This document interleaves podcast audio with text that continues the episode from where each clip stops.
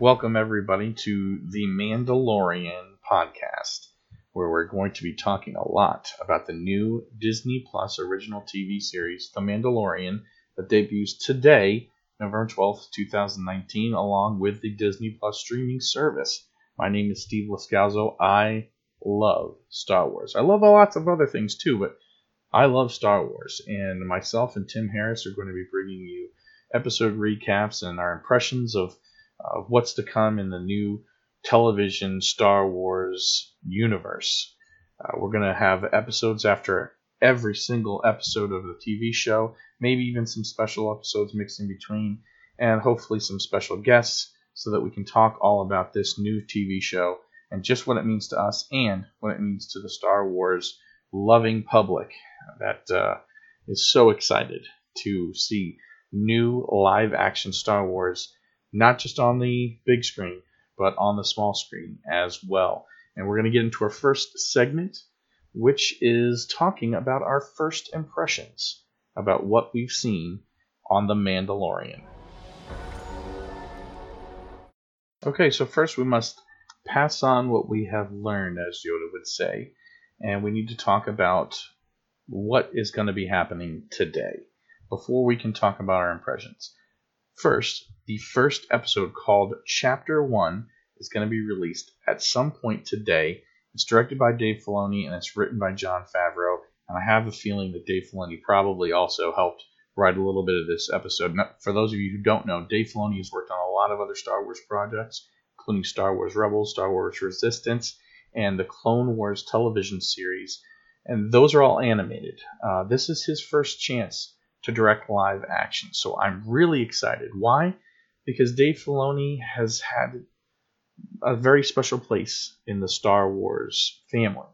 He's really learned a lot of what he knows from George Lucas himself. Now, whether or not you like George Lucas and what he's done with the Star Wars franchise, he's really important, right? So Dave Filoni at least will be authentic to the Star Wars feeling.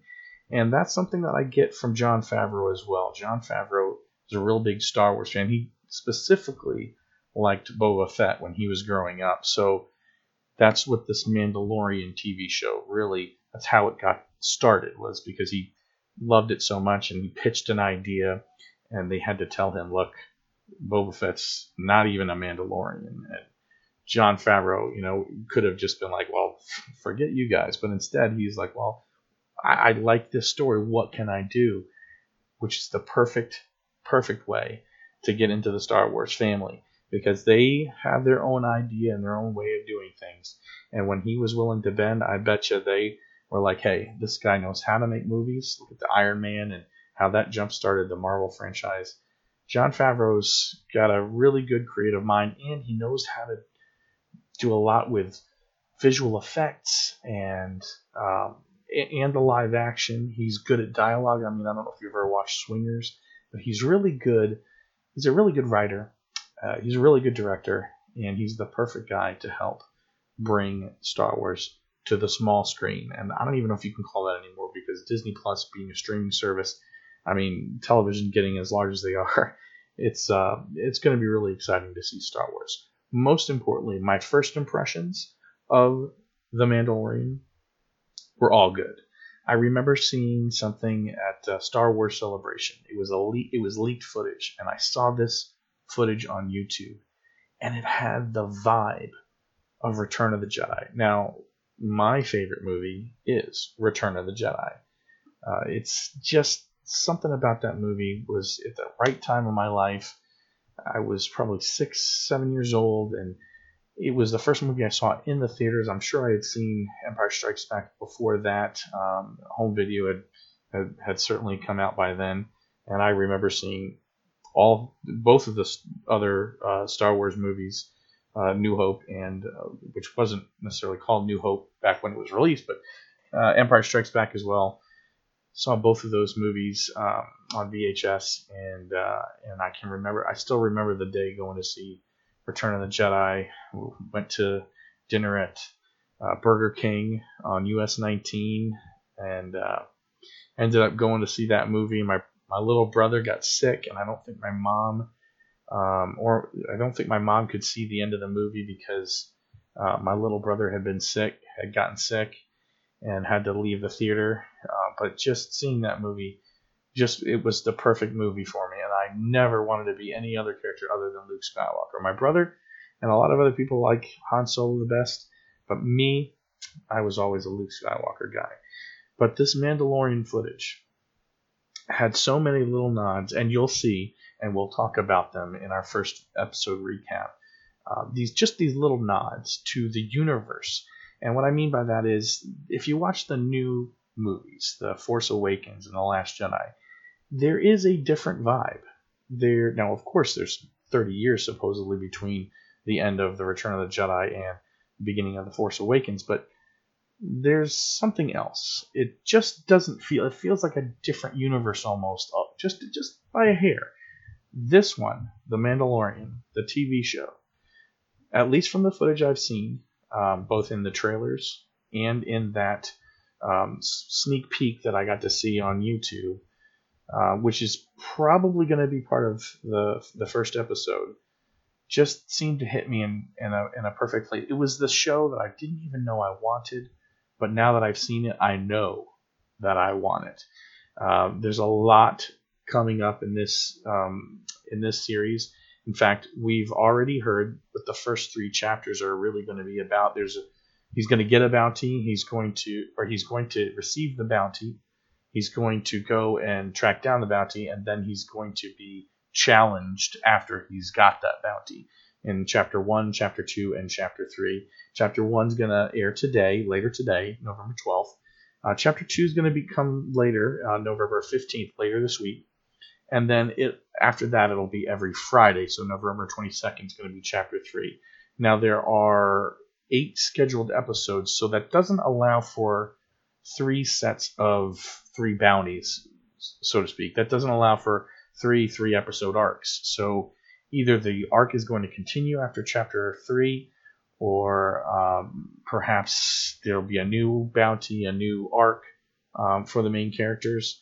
Um, but we'll have to wait to see that. But for now, the impression that I get is that this is exactly the kind of Star Wars show that I want. And I think it's most Star Wars fans, not all, but most Star Wars fans are going to have the same reaction to the show in that it feels like it's picking up where Return of the Jedi left off.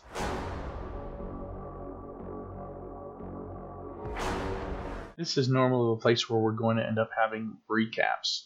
Uh, this is where we're going to tear the ship apart until we found those plans, as Vader would say. We're going to have scene by scene recaps. Uh, we're going to decide between ourselves um, what is the most exciting, what moments in the show are going to need the most discussion. We might talk a little bit about the new Star Wars canon that might be introduced for the show, any Easter eggs that we notice, um, and we're also going to do a little speculation. We're going to see how we feel about things, um, how it might fit in with future episodes. Maybe it changes how we see one of the other Star Wars properties, uh, maybe the movies or some of the other comics, books, movies, shows, you name it. Um, and we're going to just talk a little bit about what we think is going to happen in Star Wars after each episode. Now, that could change from episode one to episode eight. We, we might not end up liking this show at all, but I think we are going to like it. I think, based on what I've seen, that we're going to like this show. There's some great, great actors in this thing. The Pedro Pascal, uh, I don't know if people know Game of Thrones. He was in Game of Thrones. Great actor. Gina Carano, not a great actress, but a good action actress. Uh, Nick Nolte, uh, he, has been up and down in his career, but he is a, he, you know, he, he's he's voicing an Ugnaught from what I've seen in one of the trailers. Carl Weathers, he is one of the live action performers. He's basically um, going to give or, or going to connect the bounty hunter with his first big bounty in the show. Maybe not uh, as far as Star Wars canon is concerned, but uh, this the Mandalorian Pedro Pascal is is going to get hooked up based on what I've seen in that sneak peek footage and uh, other things that he's going to be connected with Werner Herzog, who is a remnant of the Empire, um, and he's uh, got a bounty, or maybe he's not. You know, there's that's the one thing we have to be careful of is there's a lot that could happen in this show. but we don't know anything yet. This is just first impressions, and I'm just really excited because the names of the directors that are involved Deborah Chow, Rick Famuyiwa, um, Bryce Dallas Howard, uh, Taika Waititi, uh, Dave Filoni, of course. So exciting to see different takes. Um, some of the best Game of Thrones episodes, uh, if you watched the Game of Thrones, were done by the same directors. Um, that is true. But each episode was important, and and you couldn't tell the uh, Battle of the Bastards, so to speak, week after week.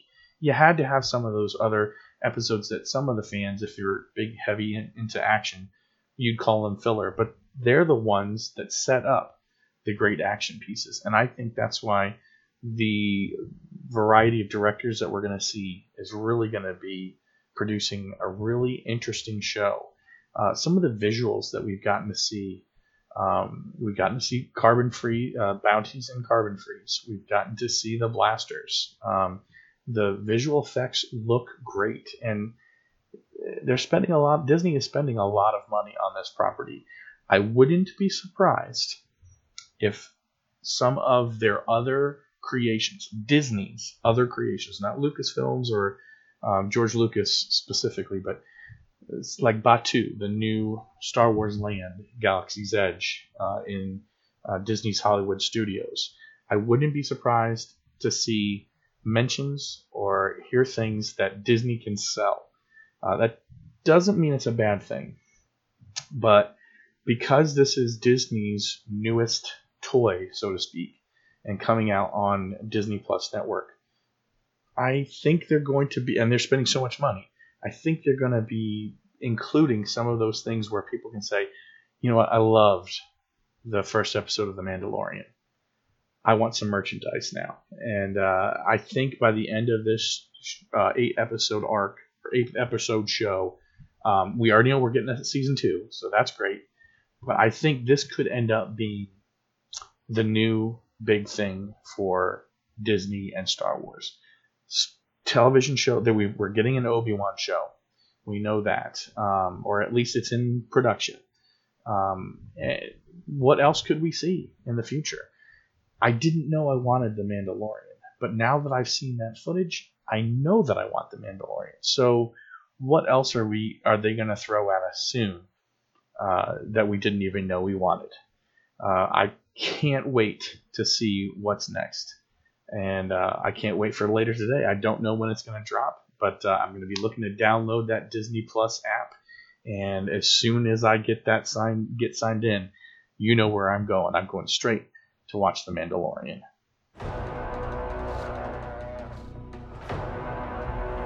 I hope you've enjoyed our first ever episode of the Mandalorian podcast here on the Catcher and Keeper Network. If you've got any feedback for us, please email us at catcher and keeper at gmail.com, and we'll see if we can answer it here in a future podcast. For now, I'm Steve Lascalzo, and may the force be with you always.